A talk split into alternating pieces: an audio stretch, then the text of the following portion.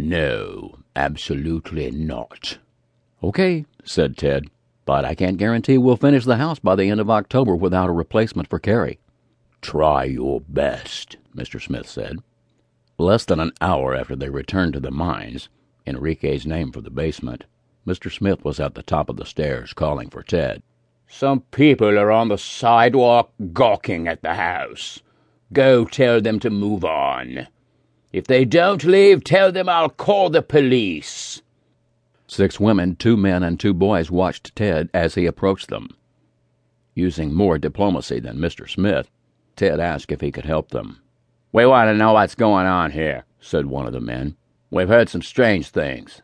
Like what? Like people living in the house that shouldn't be there, said one lady. Or maybe ghosts, said one of the boys. We've been emptying out the house for the last six weeks, Ted said calmly. We haven't seen any people or ghosts. Why is it taking you so long? asked one of the women. There's a lot of junk, but we have to decide what can be saved or sold. What about the torture chamber? asked the older man. We heard the house has a torture chamber. There is one, but it's fake, Ted answered. The man who lived here used to have Halloween parties every year. Ted couldn't tell if they believed him. A bug eyed woman asked, Are you looking for something hidden in the house?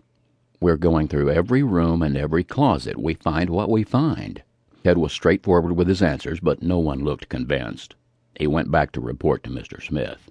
Did you warn them I would call the police? I decided not to. That would make them more curious and suspicious. Besides, they aren't trespassing. The police probably wouldn't do anything. Well, there's something I can do, he fumed. He hit a number on his cell phone. They can hover like hungry buzzards if they choose to, but I don't want anyone breaking into the house or going through the dumpster when we aren't here.